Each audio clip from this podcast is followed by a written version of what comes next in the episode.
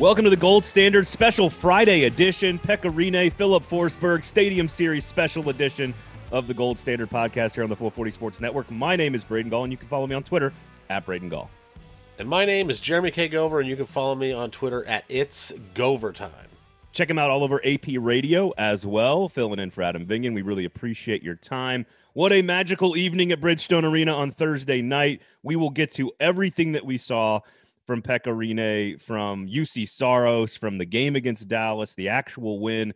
We have obviously, unfortunately, rumors about Filip Forsberg dominating conversations about the Predators on a weekend when I'm assuming David Poile and Sean Henry would prefer us focus on Pekka Rinne and an outdoor hockey game. But of course, those silly, silly beat reporters having to break news and do their jobs. Um, so we do have some reports about Filip Forsberg that we've got to address at some point on the show today. I have a a, a question for Nashville Predators fans at the Dallas game and their booing technique and strategies. I'm curious, Gover, about that. Talk to some scouts and some Finnish media at the game. So we'll do a ton of stuff about Pekka, about the win over Dallas, and of course Filip Forsberg on the show today. We uh, will have to begin with the Stadium Series, and we will try to define success for Saturday evening in Nashville and what that might look like and how we would sort of define fail, pass fail for for that event. Before we do that, Gover, however, uh, number one, where can people follow you? And number two, Gold Standard is brought to you by who?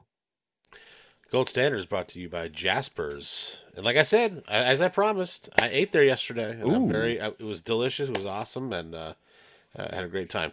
Uh, but uh, they can follow me uh, again. It, it's Gover time, and then all my work can be found on AP Radio. And I believe that was the question. If it was not, then Yes, it's going to sound right. really disjointed. Okay, good. Okay, good. It was it was the Uh, old it was the old two parter there, and yeah, um, that's fine. It just I I went reverse order and it threw me off for a second. But you yes. handled it as eloquently as Pekka Rinne handles the English language, which for me, I and I, and I actually mean that because what I find interesting about Pekka Rinne, we're, we'll get to Pekka, but what I find interesting about him is his sort of simplicity in his grasp of the English language and his delivery delivery of it, where he can just be like, "All right, everybody, it's time to sit down now." like, like he can just Oh, it was Just- I was awesome. he's just so smooth and he- even though when he even when he screws up he's like whoops and you know like he just has such an eloquent way of delivering a point in a, in a disarming manner um, and it's just total pekka so we'll get to a lot of pekka stuff uh, coming up but go to jaspers what did you eat by the way I started with well, first they have a, they have a two for twenty special right now, where you could get an appetizer and an entree, like a lunch entree for twenty bucks, and that's what I got. I got the queso and I got the chips and queso. Of course, it was delicious delicious to start, and then I ended up with, of course, the barbecue sandwich. I had to have it. So oh okay uh, I, I I admit it was smash burger. There was there was a couple other nominees, but when I saw the barbecue sandwich was on that list, I had to get it. So I got those two things. And let me tell you, the most underrated part coming into that experience was the sweet potato fries. I actually ordered waffle fries, thinking it would be regular fries. And when I when the sweet potato fries came out, I was like, all right, I'll you know I'll just I'll just deal with it. I'm picky eater, but I'll just kind of deal with Give it. Give it a try. And they were the best thing I had the whole Yeah. time. It was so good. So yeah. yep. They got a little sea salt on them there. Oh, amazing. It- yeah it's it's delicious. Get the ones with the barbecue pulled pork and the red onion and stuff like in the little the sauces. They make that as an appetizer. Fantastic. But you're right two for 20 go check it out. Great place to watch games preds games home and road drink specials beer, burger specials free parking all that great stuff. So make sure you're going to jaspers of course. Uh, we really appreciate your support. We appreciate their support. Uh, and of course if you go feel free to tweet at us uh, at it's Gover time at braden gall at 440 sports. Check out the youtube page as well. All right, Stadium Series. Before we get into all the, the drama of Thursday night and Filip Forsberg, let's just quickly sort of set the stage for how we would personally define success as Nashvillians, as hockey fans. Um, you know, what what is success for the Stadium Series for the city of Nashville, for Predators fans, for you know, just objectively Gover how I know it's a, a nebulous sort of vague question, but but how would you define success for that experience on Saturday evening? I would define success for Saturday evening at the Stadium Series as a competitive hockey game. And what I mean by that is obviously the two points would be great. And honestly, uh, if you'd asked me that about an hour ago before I started thinking through our topics today, I would have said one point in the standings. So you can take them to overtime, you can lose in a shootout, whatever it may be. That's success because you're stealing a point. Uh, uh, as Terry Crisp would say, you're stealing a bonus point, right? It's an Eastern Conference team that's already high up on the standings. You're not necess- you're not competing with them for a playoff spot because they're an Eastern Conference team, and so therefore any points you get are bonus points. Okay, uh, they won against Florida, which was a which was a steal of two points, I think, by any measure, and then at, at, at, on the road, by the way, and then they win against Dallas in the shootout. So they get two of the they get two points, but Dallas got one. But so my point is, is if they can get one point against Tampa in the Stadium Series, then that equals two points against Dallas, and then therefore you're kind of back, you're kind of pacing them again. But I say competitive game, and that's my true answer, because I think if if Tampa's a heavyweight, which we, I think we would all agree they are, and they are the defending Stanley Cup champion, and they are, and, and you are hosting this massive event in which there's a lot of pomp and circumstance. We talked about that as well on the last podcast. Then if you can be competitive, lose 4 3, 3 2, 2 1, one goal game, something like that, maybe an empty netter, I guess, push comes to shove, I think you could consider the whole thing a success because you're going toe to toe, one of the best in this picturesque environment in a, in, a, in an event that you're hosting for the first time ever. So I would say that a competitive hockey game. This is why I like working with you and why I appreciate how in the hockey weeds your brain works. Like you are just you're just so focused on hockey, and I love that because my brain goes a complete opposite direction. Because you just said, oh okay in, you just said in this picturesque setting, and I define success by it being a picturesque setting. like my success, like yes, you're absolutely right. Like I don't care personally at all how many points they get. I, I, think having it be competitive and be close so that the national TV audience pays a little bit more attention to it would be successful. But I think by and large, the weather being good, the ice yeah. surface playing well, I think the, the event going off without a hitch, which we in Nashville are very good at producing, generally speaking. Um, the, I, I, like I want the stadium to look vibrant and amazing and full and loud. I want the city to look good. I want the game to be, again. I'll take competitive, but a two nothing win by Tampa, don't care. Like I, it, to me, it does not that that is not how I am. A once in a lifetime moment in the city. We're not going to remember. Like if they win six to nothing, we will all that will be part of the talking point for 15 years. Oh, you remember that? Remember that outdoor game where they stomped Tampa Bay? Like that would be a part of it. But if it's a, you know, if they lose three to one, the the the thing we will all say, but it's beautiful night and the and the surface of the ice is is well kept and plays well. Like I don't want any uh, like little minor controversies to overshadow the game, be it like rain or a bad surface or traffic or people can't get into the stadium because we know Nissan Stadium has these problems. Like I that's I'm more worried about all the other stuff around the game in the building. And, and I'm curious. This is what I'm really curious about. If the Tennessee Titans learn anything about how to present a product, because the Nashville Predators know how to do that and the Tennessee Titans do not. And so I'm just curious if, again, put on a great show, showcase the city, and have the event go off smoothly. Have everyone downtown have a great time.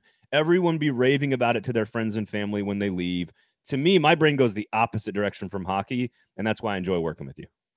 But I would say, though, to counter your point, which is uh, completely valid, by the way, especially for the casual hockey fan, right? For a casual sports fan that just wants to go and partake in the environment and the experience, then I think you're right on.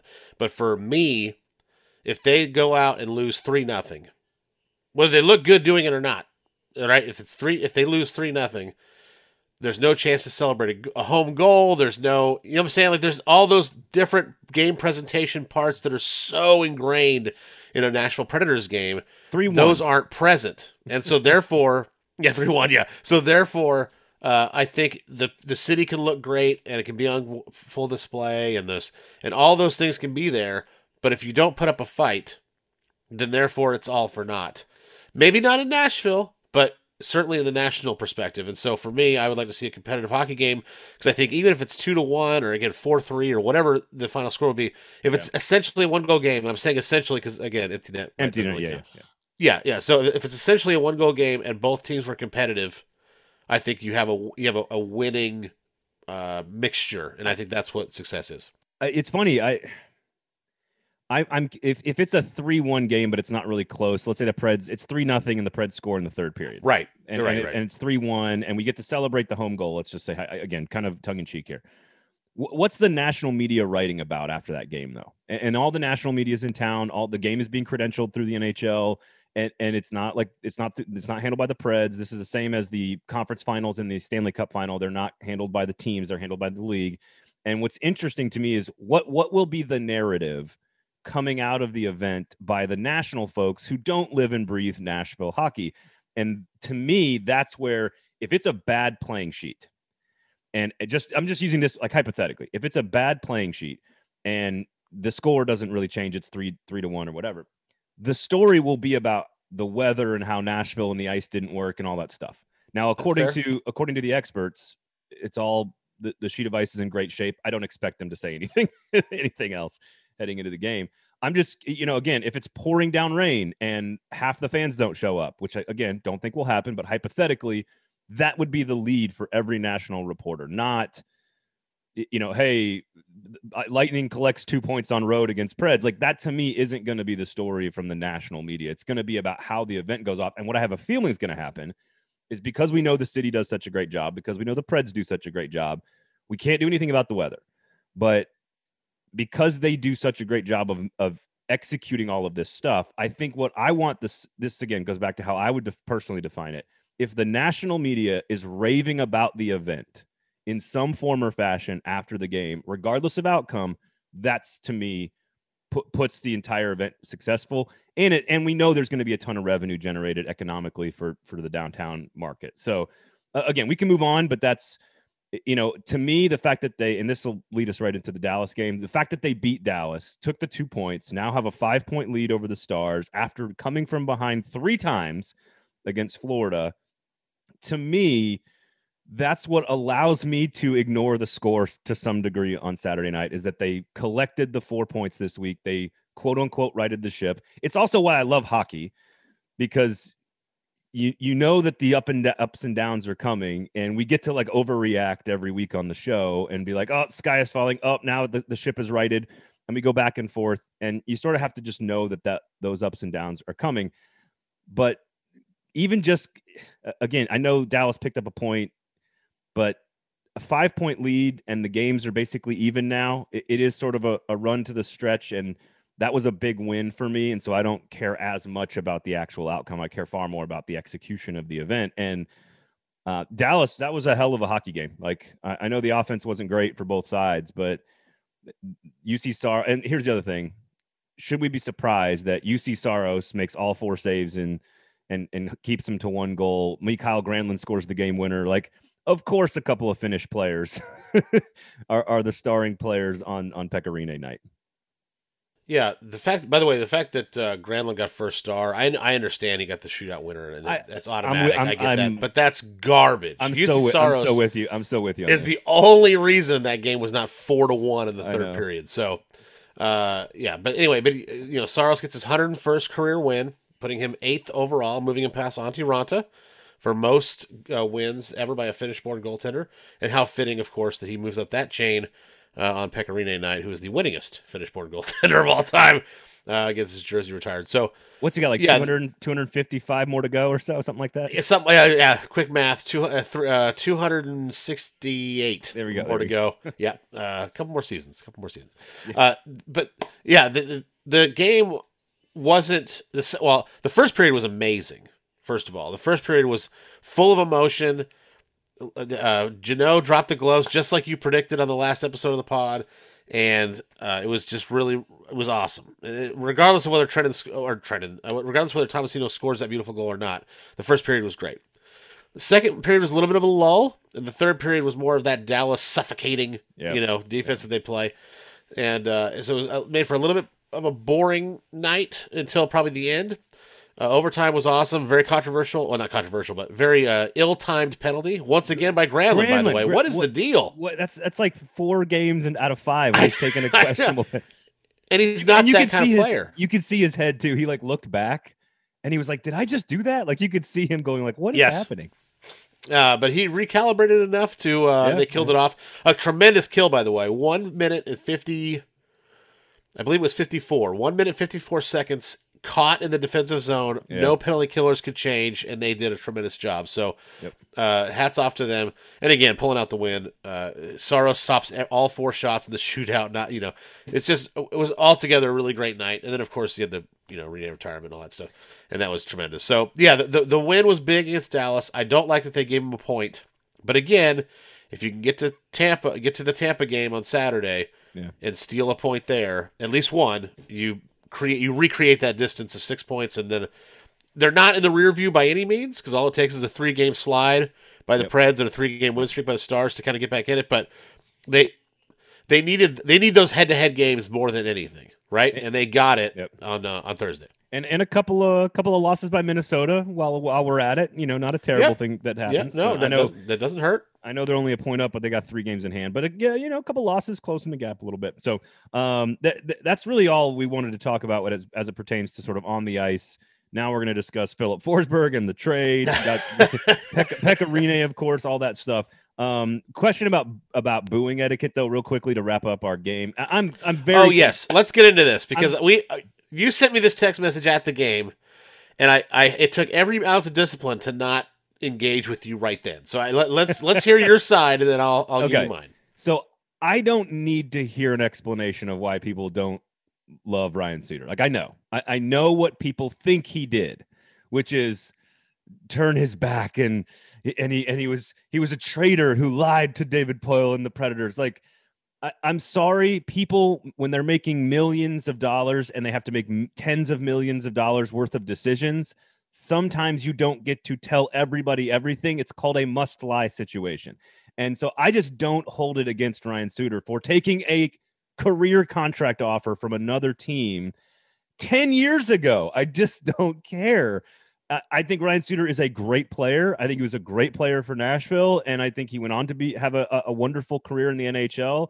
But the fact that they boo him every time he touches the puck, and Alexander Radulov, who might have cost you a playoff series, maybe that's a little hyperbolic, but maybe because he wanted And to derail the franchise. And Because- derailed the franchise Yes, by defecting. because he wanted to go go out and party in Arizona, uh, uh, allegedly, allegedly, and and and number two, the way he decides to leave the franchise, like "Oh, I just don't want to play for you. Like I don't know how on earth Ryan Suter, who put in so much work for this franchise, and just decided, here's the deal, Predators. I'm sorry, I'm on a rant here. You would all take the money. You would all take it. Every single one of you listening right now would take the money. And if I told you I'm going to give you twice as much money, and that whatever, just work with me here. If I told you I'm going to give you a lot more money, but you have to sign the contract now and you can't tell anybody, I guarantee you, you all do it. You all do it. And meanwhile, Radulov just gets to skate around Bridgestone Arena with the puck and no one says a word. Get yourself organized, Smashville. What are you doing? Okay. All right, so I'm done. I'm done. I feel better. End no, no, no, you're not done because I'm about to, I'm about to reignite. Here we go. Okay. So the Suter thing, you said we all know why they boo him, right? You know the the, the deceit to the organization allegedly and all that stuff, right? Okay, so I have two. Yeah, I have two things to that. Okay, the first thing is Poile never throws anybody under the bus ever. I think you would agree with that, Braden, right? His Yeah, his yeah. mo is kind of like you know like. Well, you know, our whole team needs to play better. When he's asked directly about Duchene last season or the season before, right? He's like, "Oh, well, our whole team needs to be better, and there are guys that can do more." It's very veiled. It's very protective bubble esque uh, language all the time. So for Suter, Suter, for Poile to come out after Suter signs in Minnesota and go on this press conference with all these media people in Nashville and nationally and say pointed daggers like he said he was going to do this. We were I, we ha- I have it in my notes that he said he was going to do this.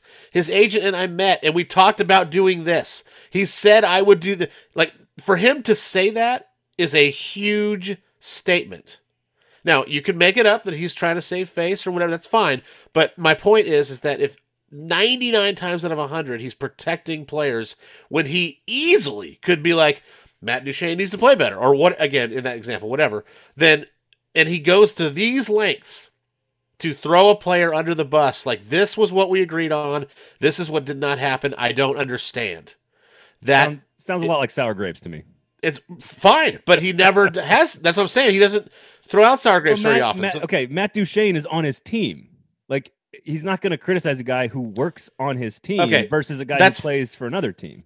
fair, but still, the point is, is that that's just one example. Maybe it's a bad example, but he always protects everybody, and then he did not protect Suter. That's number one. Number two, and this is All the right. second part, Okay. is that when the fans booed Suter the first time, I think you can understand that the very first game back. You okay? All right, okay. So that happens, and then Trotz is asked about it after the game, and Trotz he specifically says, "I hope you, I hope they keep that up for the rest of his career." That's what he said I- after the post game. And so those words resonated with everybody and encouraged the whole fan base. Now, admittedly, half the half the arena has no idea those words were said. They're just following along and you know they haven't been a, right. Exactly, But exactly. but the hardcore fans that have been around a long time since that moment, we'll put it that way, know the Trotsky said that and they are It- simply acknowledging Okay, this all right. wish of their favorite coach. I, listen, I you know I'm all for the petty, but get over it.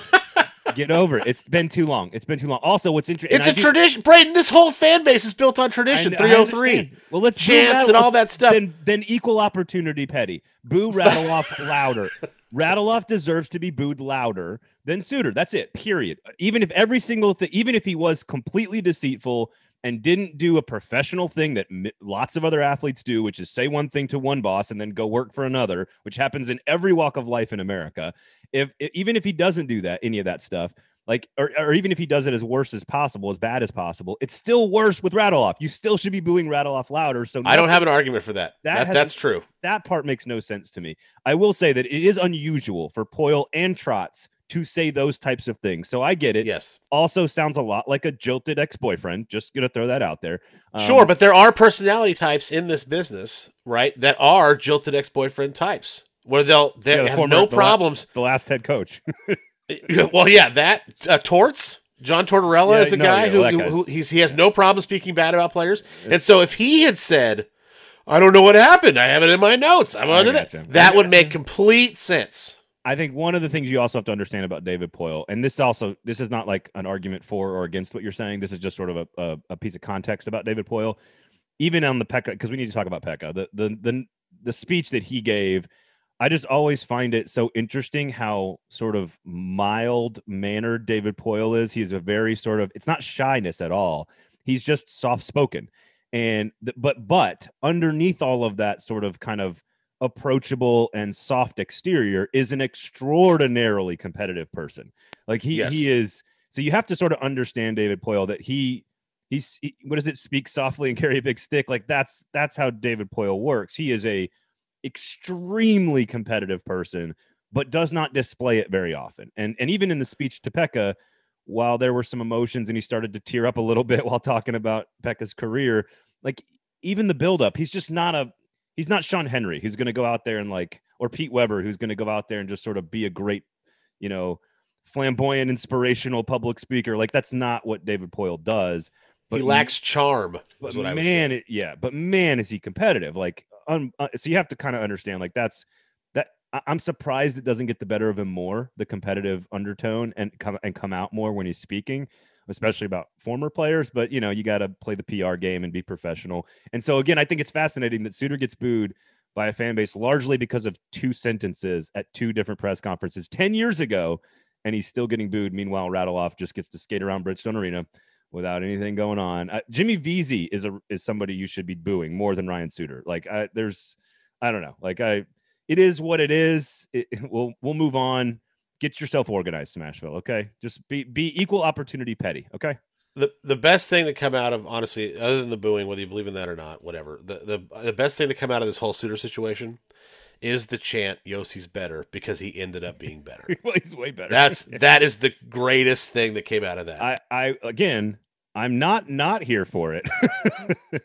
I'm I'm here for it. just just do it. Just do it. Uh, do it without the like. I don't, I don't hypocrisy is not the right word. Do do it equal opportunity. That's all I'm asking. Um, so Okay. let let Peck Pekka Rinne, David Poile was the only guy speaking that had trouble getting through his words for a while. Yes. Talk- talking about drafting Pekka and and sort of the biggest diamond they ever found. And when he started talking about Pekka's his favorite moment in Pekka's career was watching him skate around the ice and his teammates urging him on his final game. And you and I were both there that night, and it was you know a lot of allergies that night too. I, I will say this: I thought that night was more emotional than Thursday night, to be honest with you. And it's not to take I away it's not to take away from watching a truly great man and player hold his one-year-old son while watching his number rise into the rafters. Like that is an extraordinary thing to witness. But I do think the skate around at the end of the game was was a little bit more like jerking at the at the heartstrings.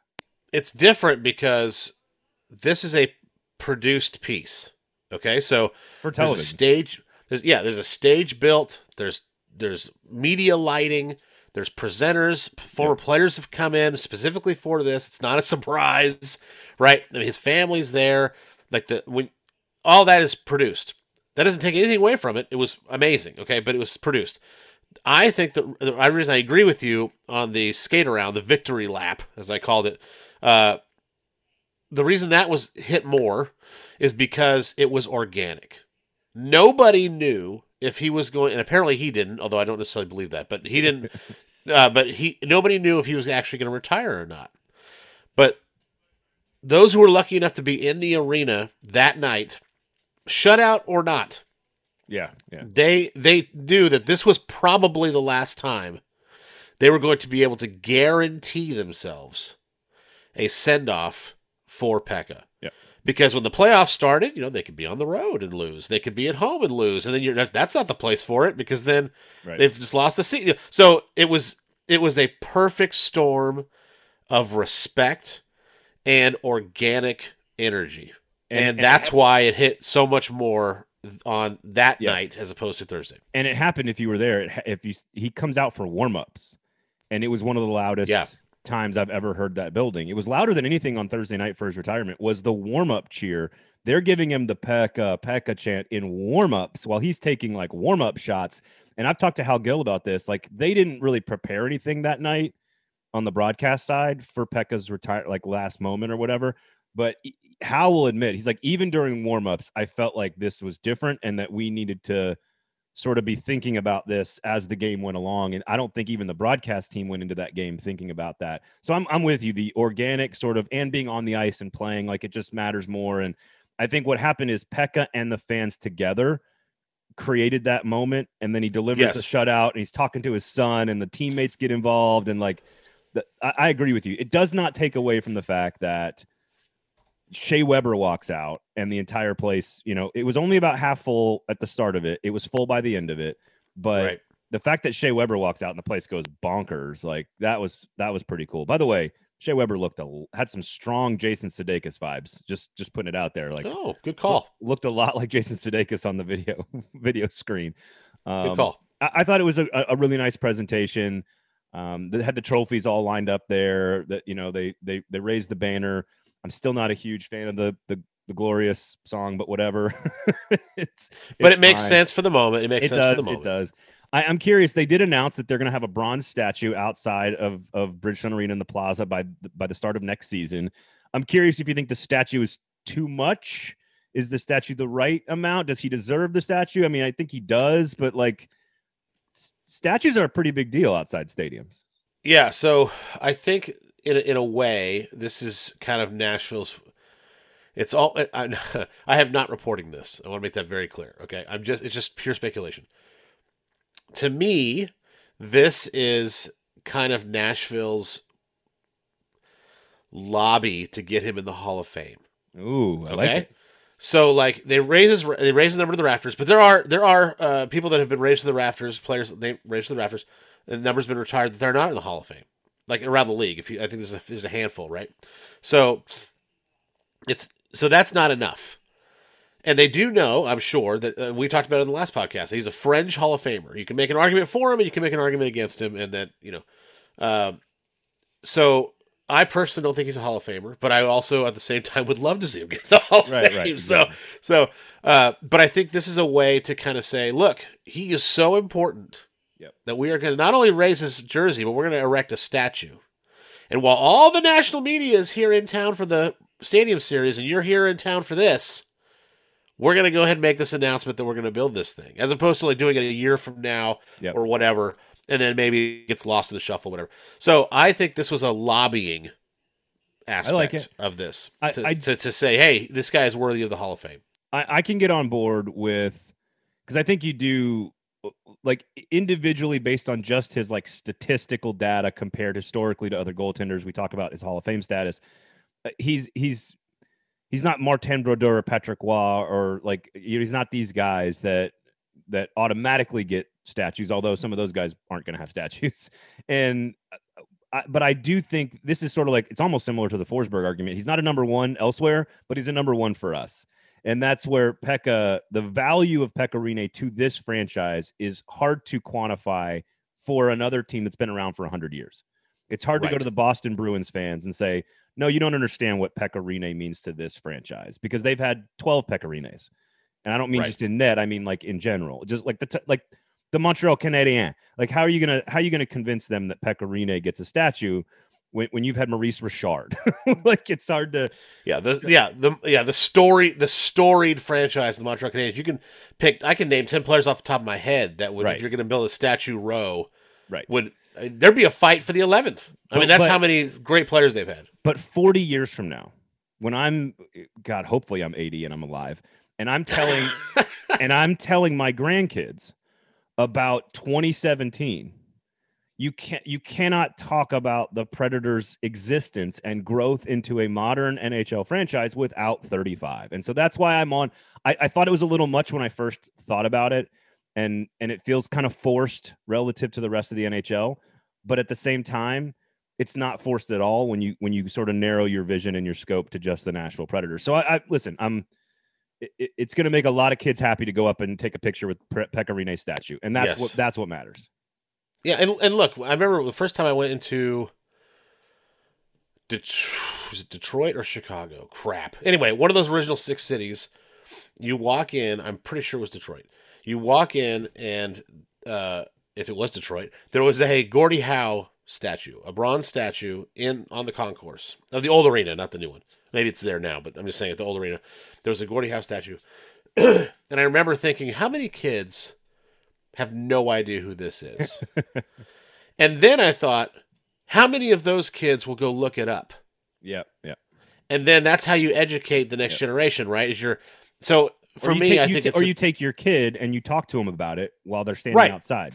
Yes, for sure. If yeah, and hopefully they care. Yeah, yeah. That's the that's the that's the thing that I think this gives more than more than the lobbying for the Hall of Fame. And again, that's pure speculation. But if that's the case, more than that, it's the fact that for generations they will learn who this guy is, where they might not otherwise. Yeah, Because let's say Saros, for example, go he let's say he wins 370 wins. Okay, so he wins 370 games in a Pred sweater, overtakes Rinne.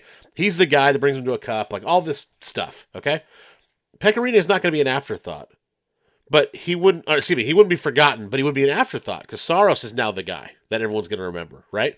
But this statue allows fans forever, basically, to come up to it, learn who he is, and understand the beginning of what the of the franchise and what this guy did. So I, I, I, I it's a long-winded way of answering your question earlier, Braden, which is I completely agree that there should be a statue, Okay. but I also would say that if Roman Josi gets his number retired, as we also talked about in the last pod, uh, I don't think there's a statue of him. Th- yeah, this is my question: is like, can you just keep statuing people? No. because you, you can't. You've got to sort of have No. a pretty statues is even higher bar than retired numbers, right? Like, And let's be let's and let's be real. Yo, Roman Josi, his his his thing would be a painting because he's so beautiful. So it would be it would do him a disservice to be a it, would- statue. it would actually be like um not like a wax museum of his hair but like there might actually be a replica of his mane i under glass like on one of those stands with like some lights you know right there next to the catfish tank if that's even still a thing.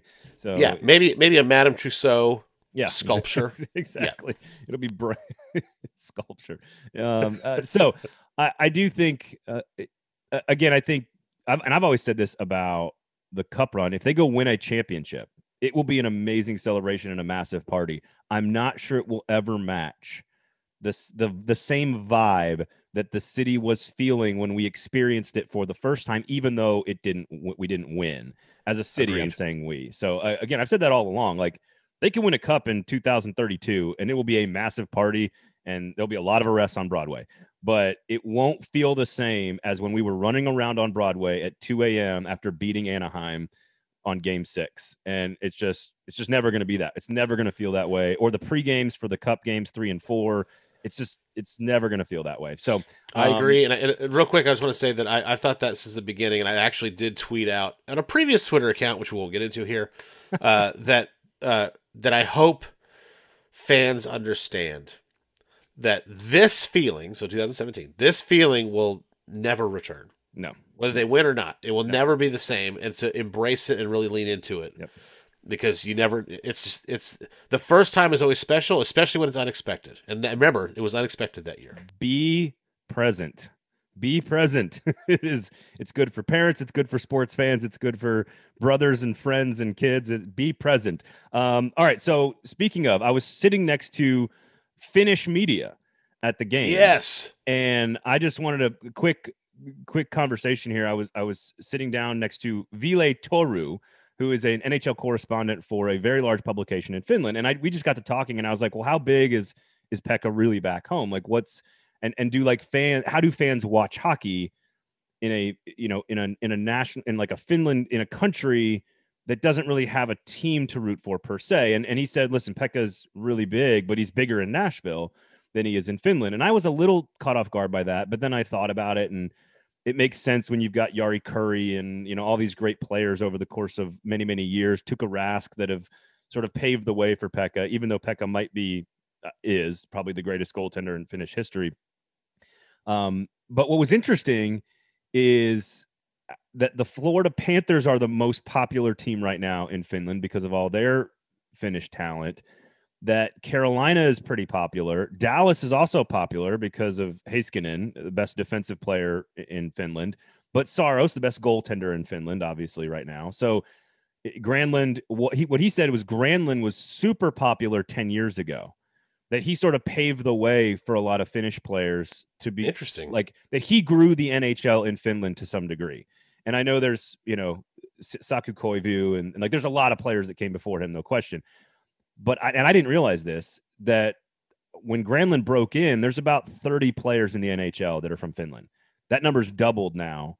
And mm-hmm. so the, mm-hmm. there's a lot more Finnish talent in the NHL. And then he said the NHL has never been more popular in Finland than ever before than right now. And they don't really root for a team, which I which makes sense. And I just thought it was interesting to give some perspective about how another country views Nashville, Pekka, and, and the NHL. Yeah, that is interesting. I, I would have put Rinne up at the top. I would have I would have assumed and guessed that Rinne made a lot of headway as far as popularity for the NHL goes in Finland because of the fact that he is their winningest goaltender ever. There was Kiprusoff before him, but he kind of struggled in Calgary because Calgary wasn't really that good. I, I know they went to the Cup final, but uh, overall, I was going to say did exactly the same thing Pekka did. yeah, basically.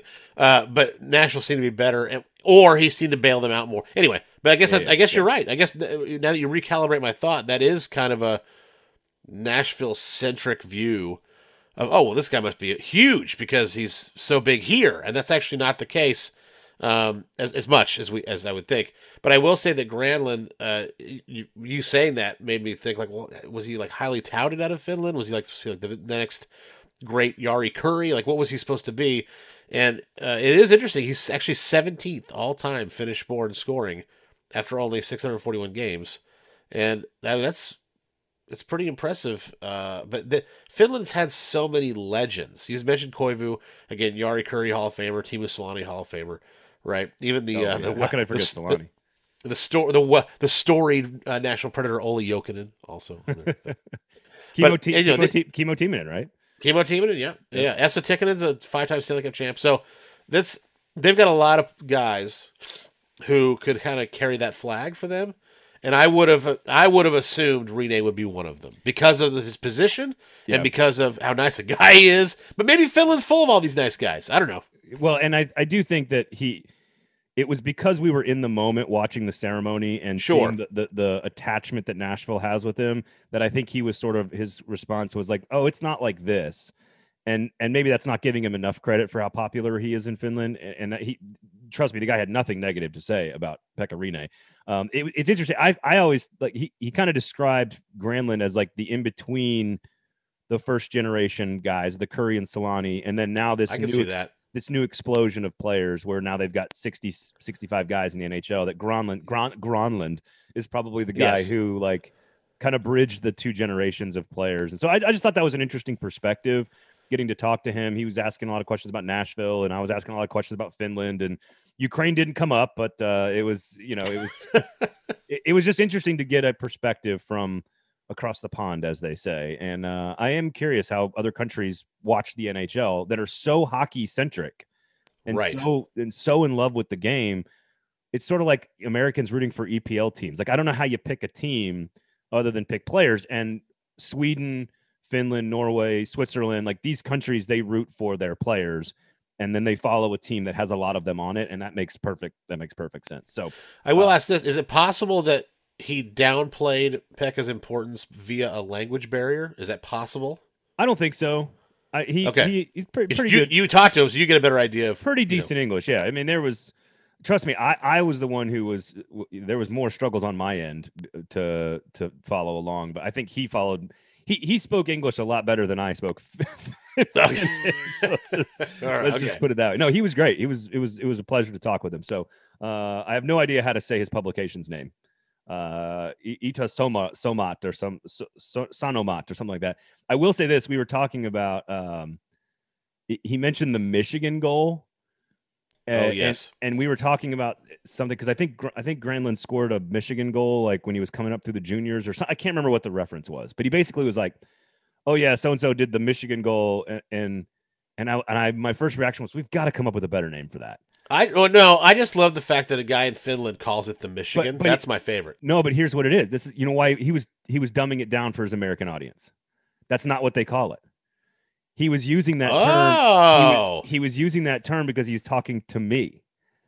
And there's a Finnish phrase, and I have no clue how to say it, so I'm not going to repeat it. But it basically means air raid. He goes, "We call it the air raid. he, we call it the blah blah blah blah blah." And he goes, "It's sort of an indirect trans." He's like, "I was like, what does that translate to?" And he's like, "Um, it's hard to describe, but kind of like air raid." And I was like, "Okay." That's fascinating because they don't call It it, the, they don't call it the Michigan goal, which I think is great because it's a stupid name in my in my It is, opinion. it is, yeah, So- yeah. Just because the first guy over here to Right, do it was right. played for Michigan, yeah, it's dumb. and it, and we happen to have ESPN television at the time in like the early '90s, so it happened to. But but again, I. I, I, appl- I applaud this guy for Yeah, like great. even knowing how to dumb it down for uh, for you know that's really cool. Like he, he was like, let me translate for my American friend here. It's the Michigan. Like that's really awesome that he would even know that. He goes, yeah, he scored. A, it was so casual. He's like, yeah, he scored a Michigan goal, so he's super popular. And I was like, I was like, God, we've got to come up with a better name for that. And he's like, yeah, we already have. so, um, all right, last last nugget here on the game that will lead us into, of course, our Filip Forsberg conversation. Gold standard reminder. Brought to you by Jaspers, the wonderful folks at Jaspers. Jeremy K. Gover is now a regular at Jaspers. Uh, you should go check it out. Great drink specials for the Preds. Uh, Preds games, home and road, free parking, three dollars beers and ten dollars smash burgers. So go check out Jaspers. This trade, thi- this this portion of Filip Forsberg trade conversation brought to you by Jaspers. um, uh, there were six scouts from six different teams at the game. Now we are three weeks from the trade deadline. Those are two teams that are on the bubble in the playoffs. It Right. makes, so it it's pretty makes status quo. it makes sense for a lot of scouts to be there. I can report that the Washington Capitals, Boston Bruins, New York Rangers, Vegas Golden Knights, and Florida Panthers were all there. Uh, there was one other one that I could not uh, ascertain, but the, they were all there. Um, first thought, hilarious that every single one of them is using like an old ballpoint pen to take notes on a piece of paper. uh, and I just Old thought, legal oh, pad. I just thought you old scouts, you guys are you guys are so cute.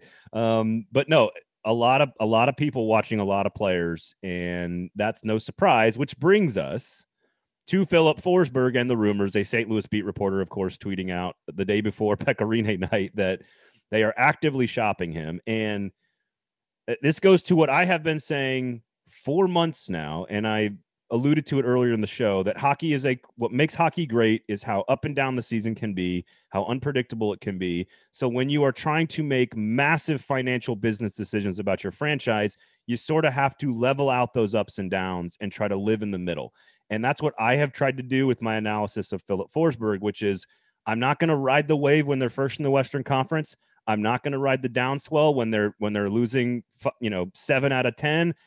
I'm going to stay right in the middle and try to look three to five years out and try to project the franchise and what is the right decision for this team. I am not surprised that Filip Forsberg is being actively shopped by David Poile. It does not mean they're going to trade him. It does not mean they're not going to resign him. But I just, it would be bad business for him not to find out how much he could get for Filip Forsberg. So this should come as excuse me. Wow. This should come as no surprise to anybody that Poile is doing his job. Right? Yes. He cannot Yes. get to tra- deadline day and then be like, "You know what? It's not going to happen. Let's uh let's go ahead and see if we can get some offers." Because they're not going to be real offers. Right? He needs a baseline. He needs a foundation for those offers. And what better way to get them than weeks away so he can really see what the bar is? It's he would be doing his job a disservice to not do this. So to me this is overblown, but I will also say that Andy Strickland of the Blues, the Blues uh, media is well connected throughout the league. So please stop with this whole oh, it's a Blues reporter, what does he know? He knows a lot and he knows way more than you do. People so, are so just people are so silly. it's ridiculous. This is not a blogger from somebody's couch who covers the team only on TV and has no media access. This is not that person who threw this. This is Right, Andy Strickland. He's actually not- scooped other people. This is th- not before. This is not Stillman saying that John Hynes should be fired on Saturday if they lose to Tampa Bay. Okay. I'm going to veer away from that. I'm just saying that this is a legit Love you, Stillman. reporter saying this. So, so let's calm down with that. Second of all, is or actually third of all, I guess, because uh, Poile doing his due diligence is one. Forsberg is he could command quite a hefty return, as we've talked about ad nauseum, and I would say that, uh, especially to a contender, I still am on the. I'm going to beat this horse till it's a carcass. This Forsberg would go to Edmonton or Toronto, and I'm not talking about salary cap implications. Just throw that out for a second. Edmonton and Toronto are both desperate, like, like to the core, desperate to win a playoff round. That's where I think you'd have the most value, and you'd get the most return if you're Nashville. Now, that being said, guess what? He also, guess Poile also needs the baseline for to find out what he could get for him, right? Let's say he's, hey, you know what? We are comfortable with paying him nine and a half million for seven years. Let's just say that's the scenario. But what if we could get this other player over here who's comparable to Forsberg because so and so has to dump salary, and we're also going to get two first round picks and maybe a blue chip prospect for him, and he's on a rookie level contract. So therefore, we get salary Hmm. cap space.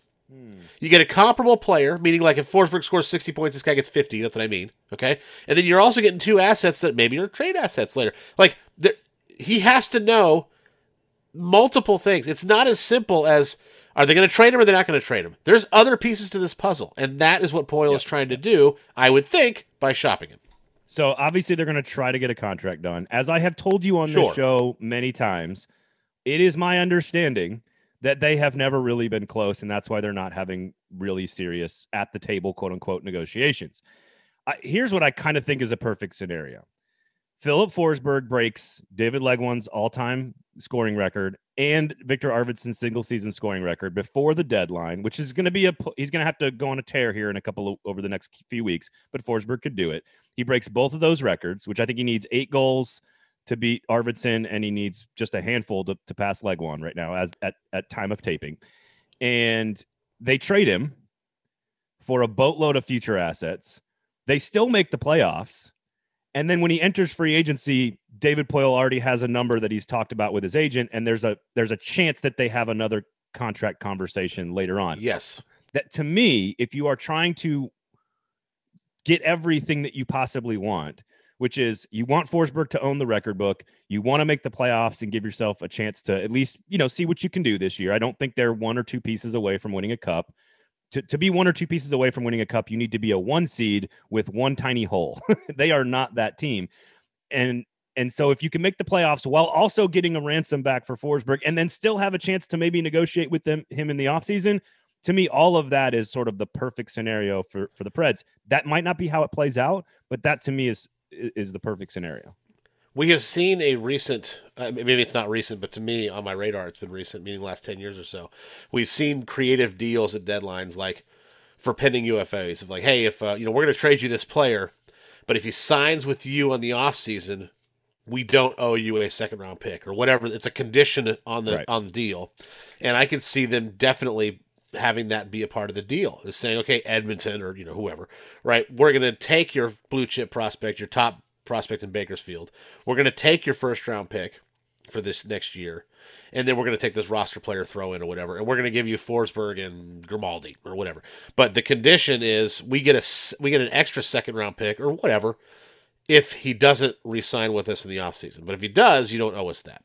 Yeah. That is that would be a smart GM way to do things on the opposite side of Poile, right? Whoever's making this deal with Poile to build that condition in, because you're right. The best case scenario for Nashville, other than winning a cup outright, of course, is is trade Forsberg, get the King's ransom, Yeah. re-sign Forsberg in five months. That's the best case scenario. Yep. Because then you get the player you wanted, you get to build around him like you wanted, but you also get the benefits of the of the prospect of the draft picks, the assets. and and you still make the playoffs probably. I mean, maybe not, Right. but but you you have a really good no, chance I think to that, make the I- playoffs. yeah, I think yeah, right.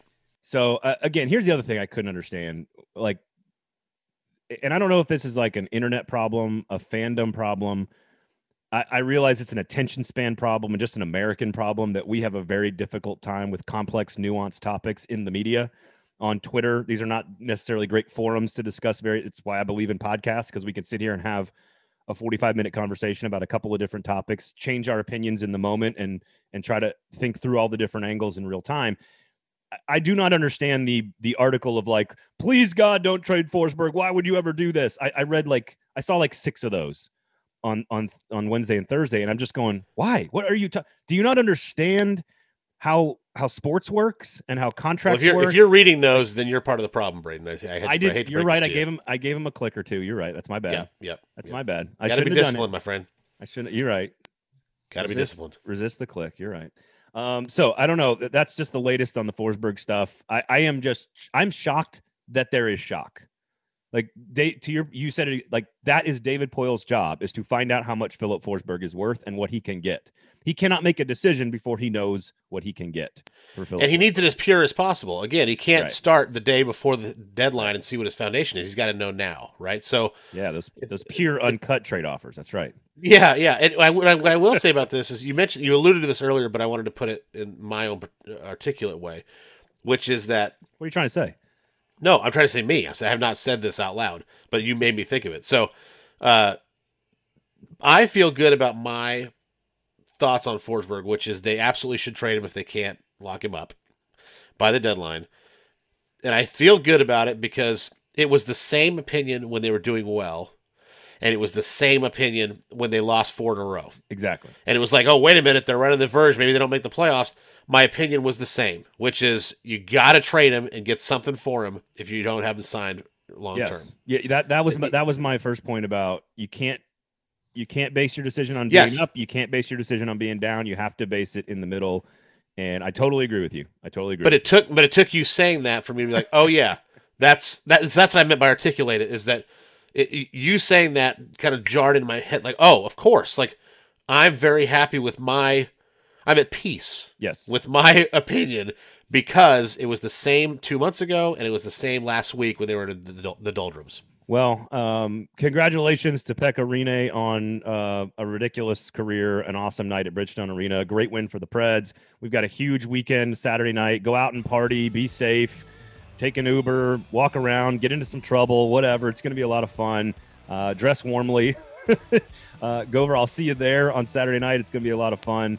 Um, Yes, sir. I think the stadium floor is going to look really cool. I think it's going to look really vibrant on TV. So let's just hope the weather holds out. The, the, the surface is a good playing surface. There's a competitive game, and a lot of people show up in, uh, let's say, ju- happy moods. Let's just say that. So, uh, everybody out sounds there, great. where can people follow you, Gover, and get your work at AP Radio? They can follow me at It's Gover Time on Twitter and uh, Gover JKG if you want to take that extra level on Instagram. Ooh. And uh, yeah, and uh, but AP Radio if your if your local station subscribes to AP Radio's uh, service, sports service, then you can hear my work there. awesome stuff as well. Go to Jaspers as well. We special special thanks to all the great folks at Jaspers uh, for all the support that they give this podcast and all you wonderful listeners who have gone out there and visited Jaspers. We love you for it. So thank you guys. Free parking, great drink specials for, for Preds games, great menu. Deb Paquette's just crushing it for Four Top Hospitality. They do an unbelievable job. Local business here in Nashville. So go to Jaspers, everybody. For Jeremy Gover, my name is Braden Gall. Enjoy the weekend, everybody. We'll be back next week to talk more Predators hockey. This has been the gold standard on the 440 Sports Network.